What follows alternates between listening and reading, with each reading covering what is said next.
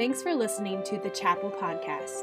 At the Chapel Church, our passion is to share the hope of Jesus to individuals, the community, and the world. Listen in as Pastor Brandon Joyner shares an encouraging and challenging message from God's Word.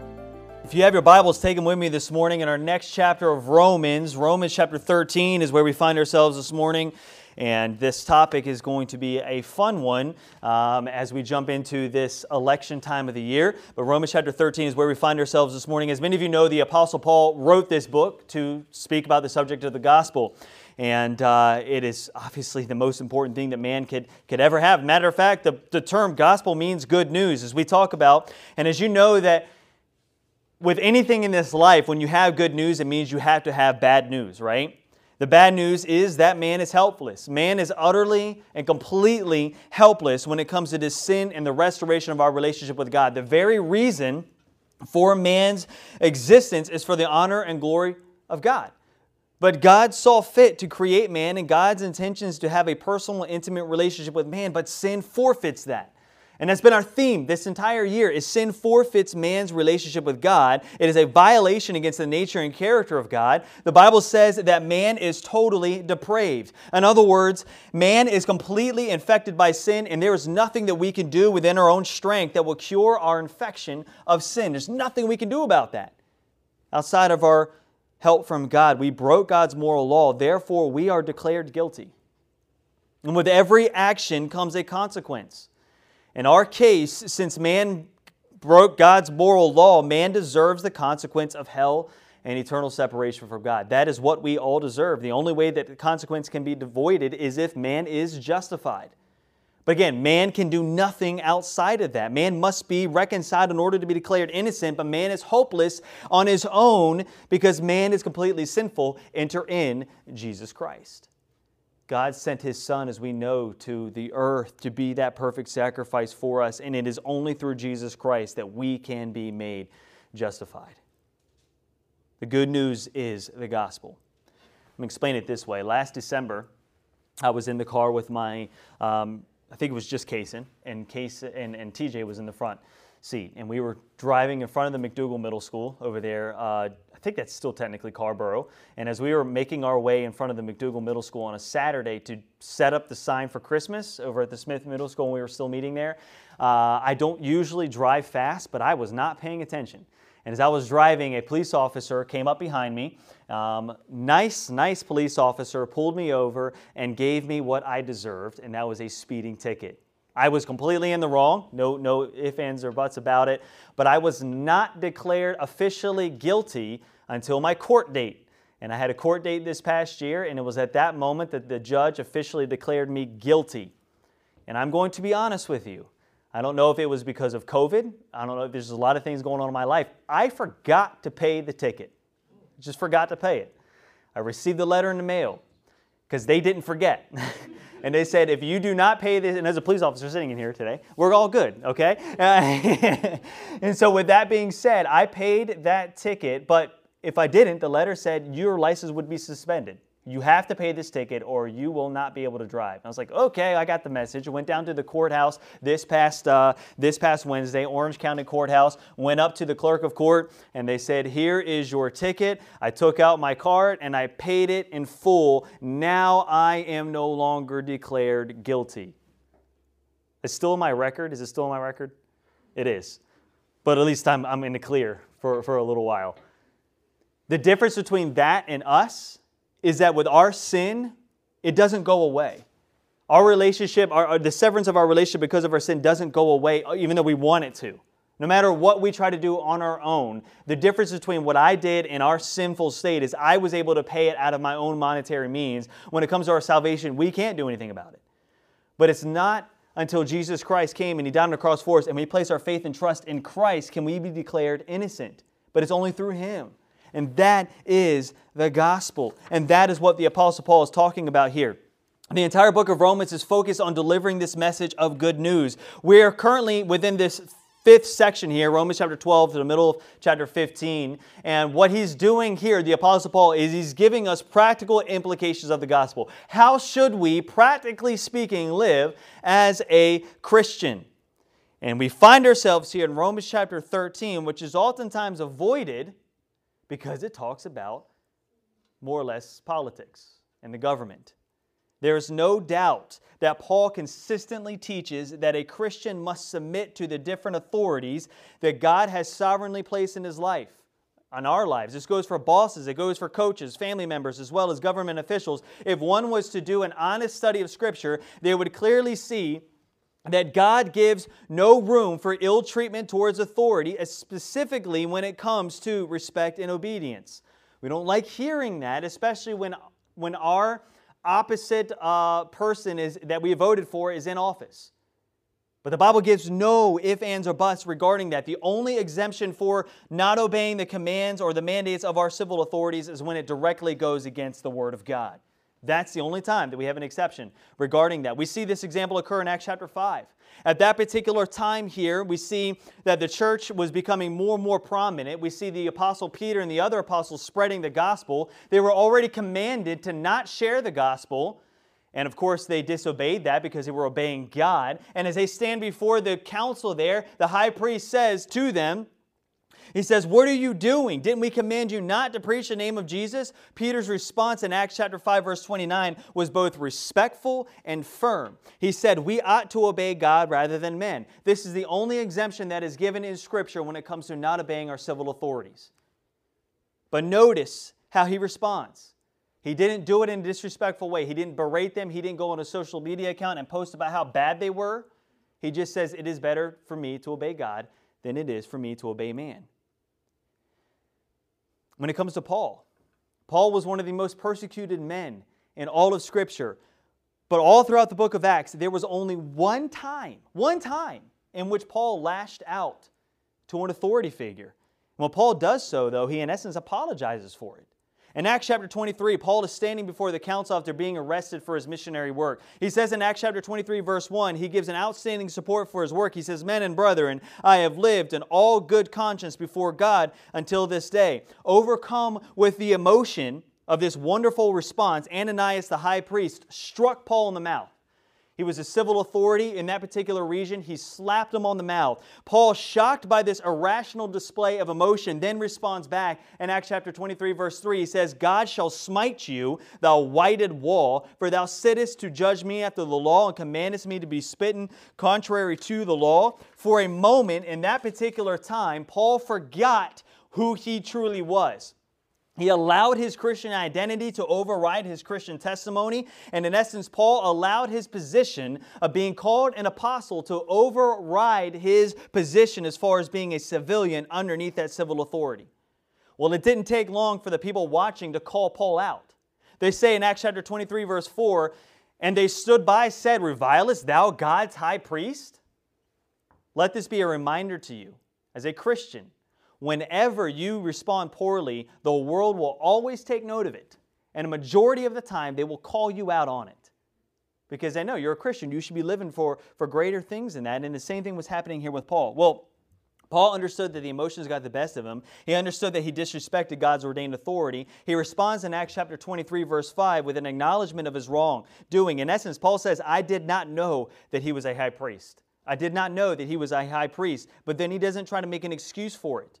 He then quotes the Mosaic law, which is found in Exodus chapter 22, verse 28. It says, Thou shalt not speak evil of the ruler of thy people. In essence, his poor response, he apologized for it. He says, I, I didn't know that that was a civil authority. I would have never responded that way. Because I know that I'm supposed to show respect. What did that civil authority do to Paul? He slapped him in the mouth. We don't want to receive that.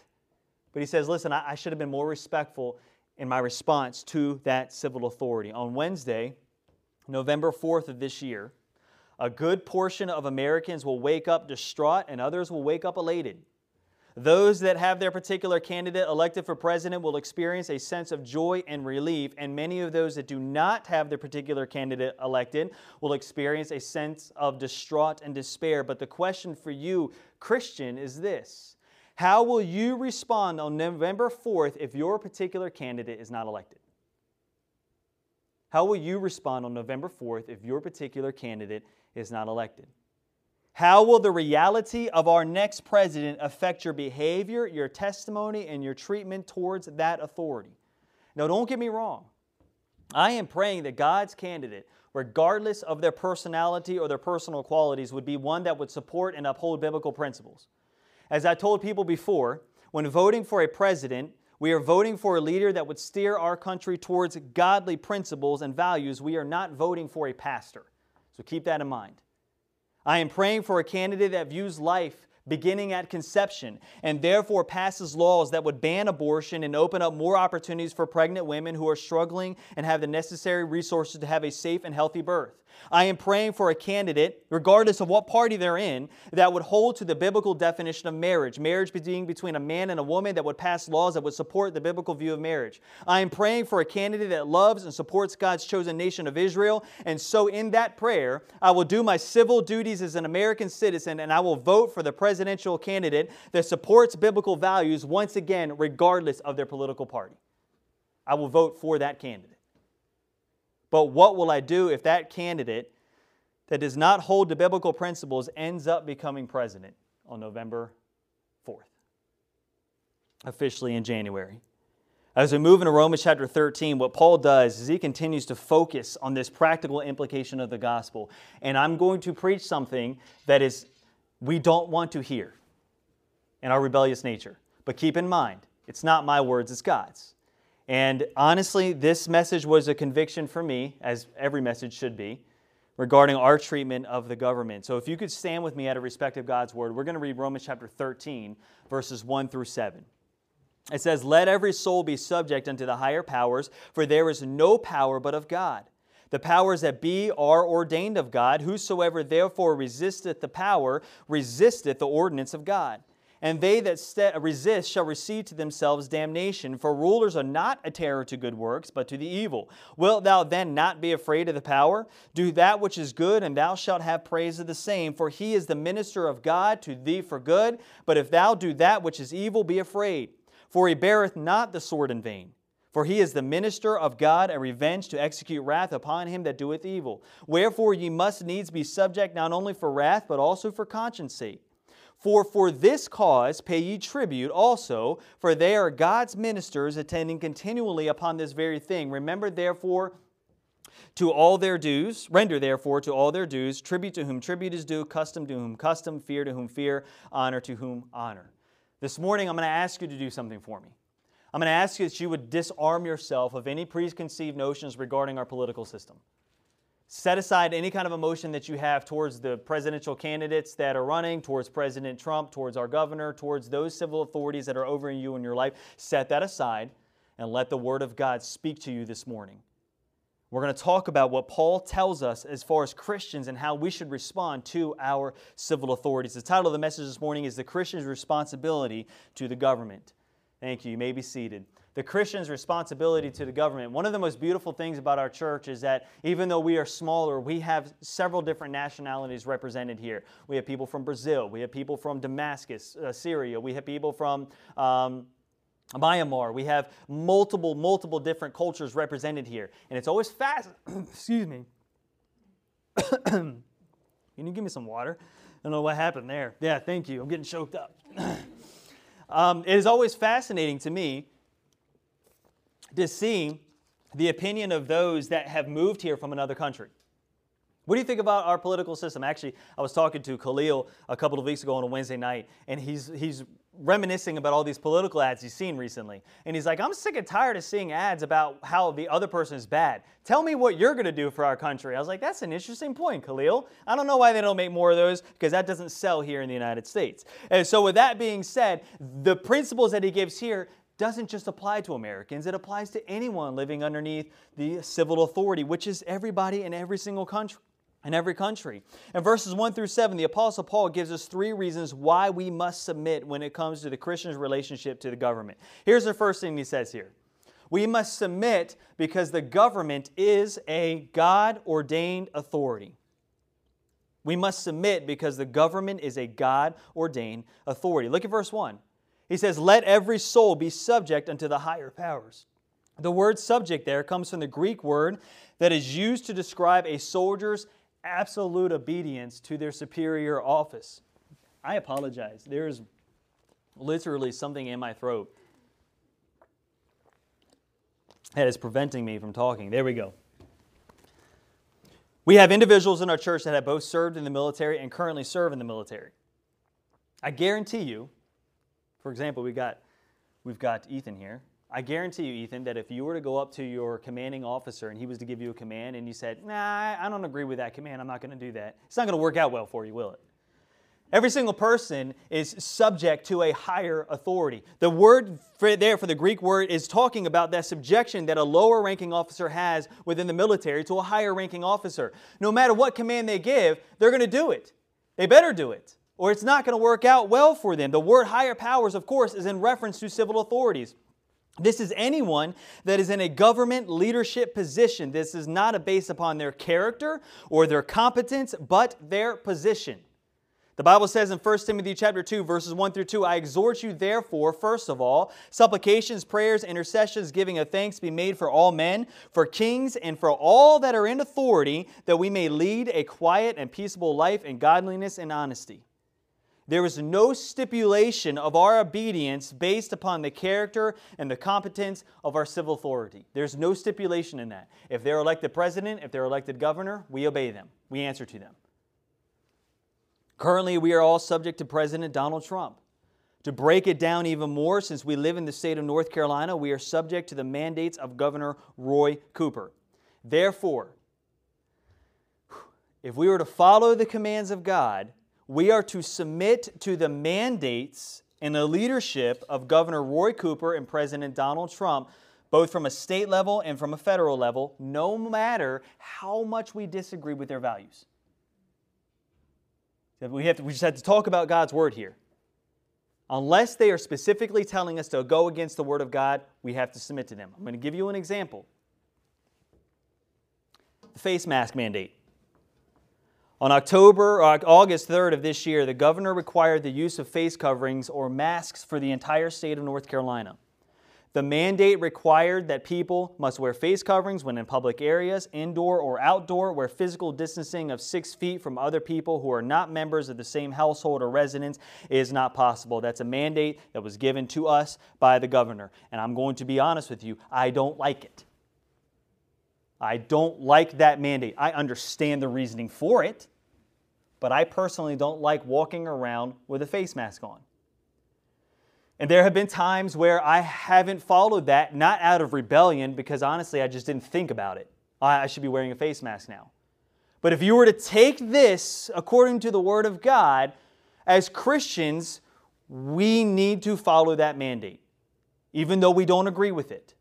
If the governor is telling us to do something, and it is a mandate that's given to us according to the Word of God, and obviously the face mask thing isn't going against, it's not a violation of God's Word we need to follow that as a Christian. That's where our flesh doesn't like it.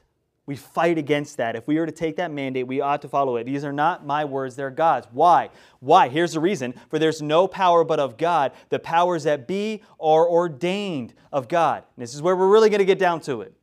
At the end of verse 1, Paul makes it clear that while there are earthly authorities, the ultimate authority is God. The Bible consistently views God as being the ultimate authority over human government. Daniel chapter 4, verse 17 says so.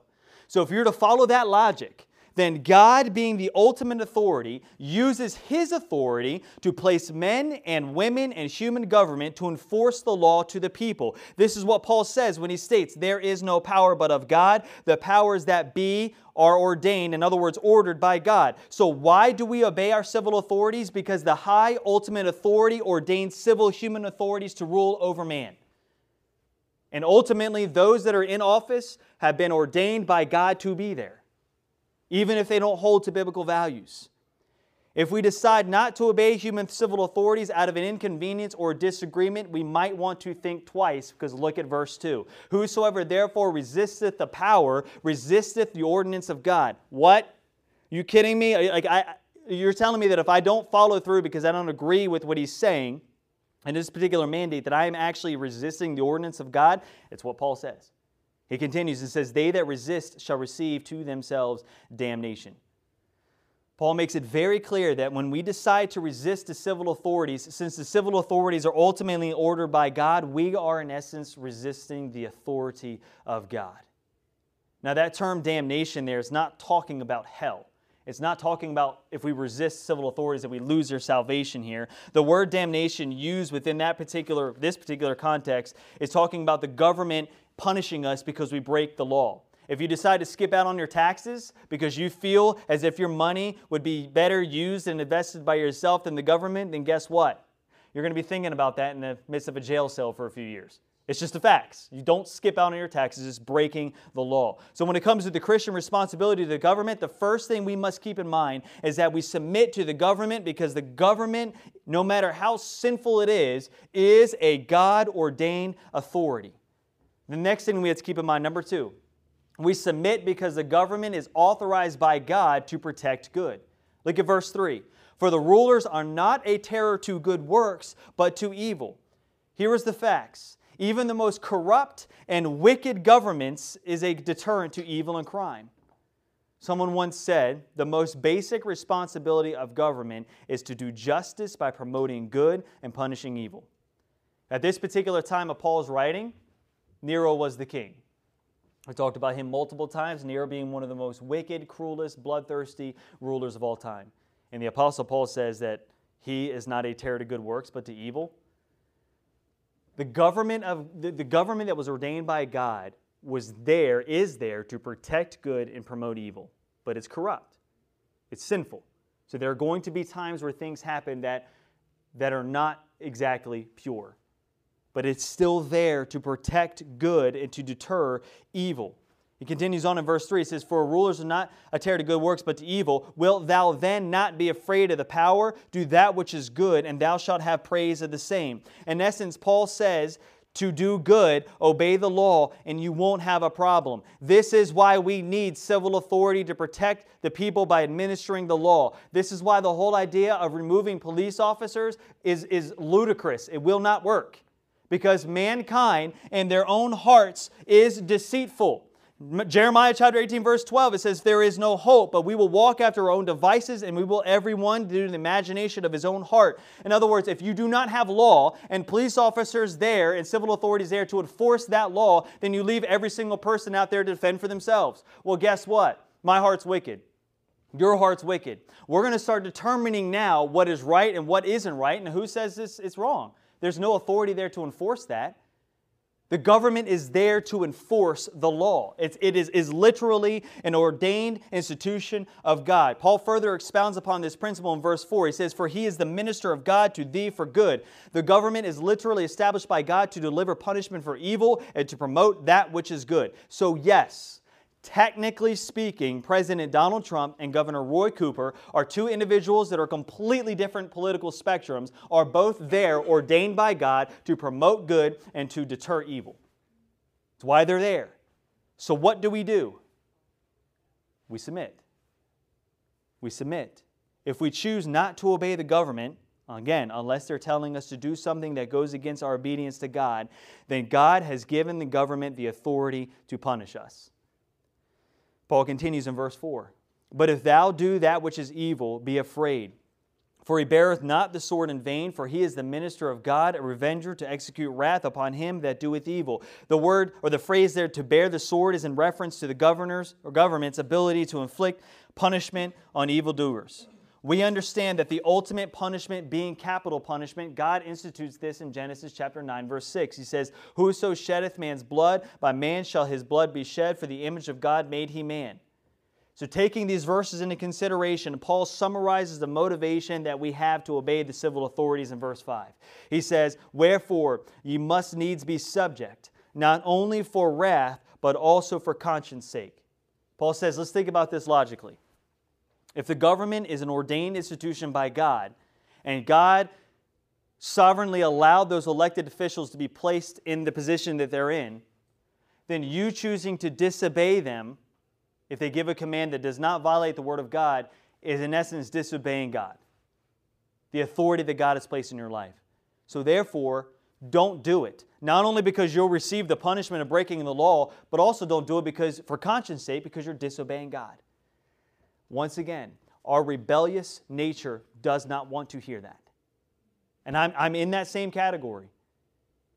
It's tough to be able to follow through with every little mandate that they give, but we have so much to be thankful for compared to other countries. Imagine reading this in another in a communist country. Imagine reading this. And some of you have been there. I bet you they'll take that a little bit differently. Here's a final point here. We submit because it's a command from God. We submit because it's a command from God. In the previous verses, Paul addresses our obedience to the government by obeying the laws. And verses 6 and 7, Paul addresses the Christian's responsibility by obeying the commands of, of, of God by showing that by paying the taxes. Ultimately, we submit by both obedience and paying taxes because it is a command from God. Here's a practical way paying taxes is a practical way of recognizing the God ordained authority over us. You may not agree with a politician, and so therefore you don't want to give your money to it, but guess what? We don't have a choice. Not only because it's a law, but because God commands to pay your taxes. In verse 6, it says, For this cause pay ye tribute also, for they are God's ministers, attending continually upon this very thing. We don't pay taxes because we want to support the politician in office, because we agree with his specific political values. We ultimately pay taxes because it's a command from God. The Bible says in Matthew chapter 22, verses 17 through 21, the. Um, Pharisees are trying to trip up Jesus Christ. And Jesus Christ basically says, what, what picture is on that coin? And they give it to him. It's a picture of Caesar. Jesus then says, Pay Caesar what is owed to Caesar, and pay to God what is owed to God. Jesus himself commands us, while he was here on earth, to pay your taxes. Think about the government that was ruling over Jesus Christ during that particular time. It was a pagan Roman government. He says, Pay their taxes. Pay their taxes. That is an institution ordained by God. And then he sets that example in Matthew chapter 17 by Jesus Christ actually paying the temple tax. He paid it himself. In verse 7, Paul says, Render therefore to all their dues, tribute to whom tribute is due, custom to whom custom is due. The word render translated from the Greek word that signifies a payment of something that is owed. This is not a voluntary contribution, it's a command. Render to them, give to them what is owed. And as we close out, we see the final two phrases here are some of the toughest phrases that we have when it comes to applying this. We can all agree at the end of the day, I can pay my taxes. I don't agree with the politicians that are in there, but I'll pay it. Okay, it's done. Matter of fact, this past year pained me to pay my taxes. The first time in our tax history, I owed the government a good sum of money. And I, I should say gladly, I willingly paid it and obediently paid it because that's a command from God. And I wanted to be able to spend the rest of my life with my family. So I paid that. But at the end of verse 7, Paul says, Don't only pay your taxes, I want you to read it with me. Fear to whom fear, honor to whom honor. Fear to whom fear, honor to whom honor. God demands that we not only obey our civil authorities, but that we show sincere respect as well as an attitude of genuine high esteem for our civil authorities. This is why Christians should never engage in tearing down our elected officials. This is why Christians, even though they don't agree with their values and politics, it gives us no right to disrespect our authority. So then what do we do? We pray for them. We model godly behavior by following the commands to obey the government, no matter how inconvenient it may be. And we never dishonor those that are in authority because ultimately they are ordained by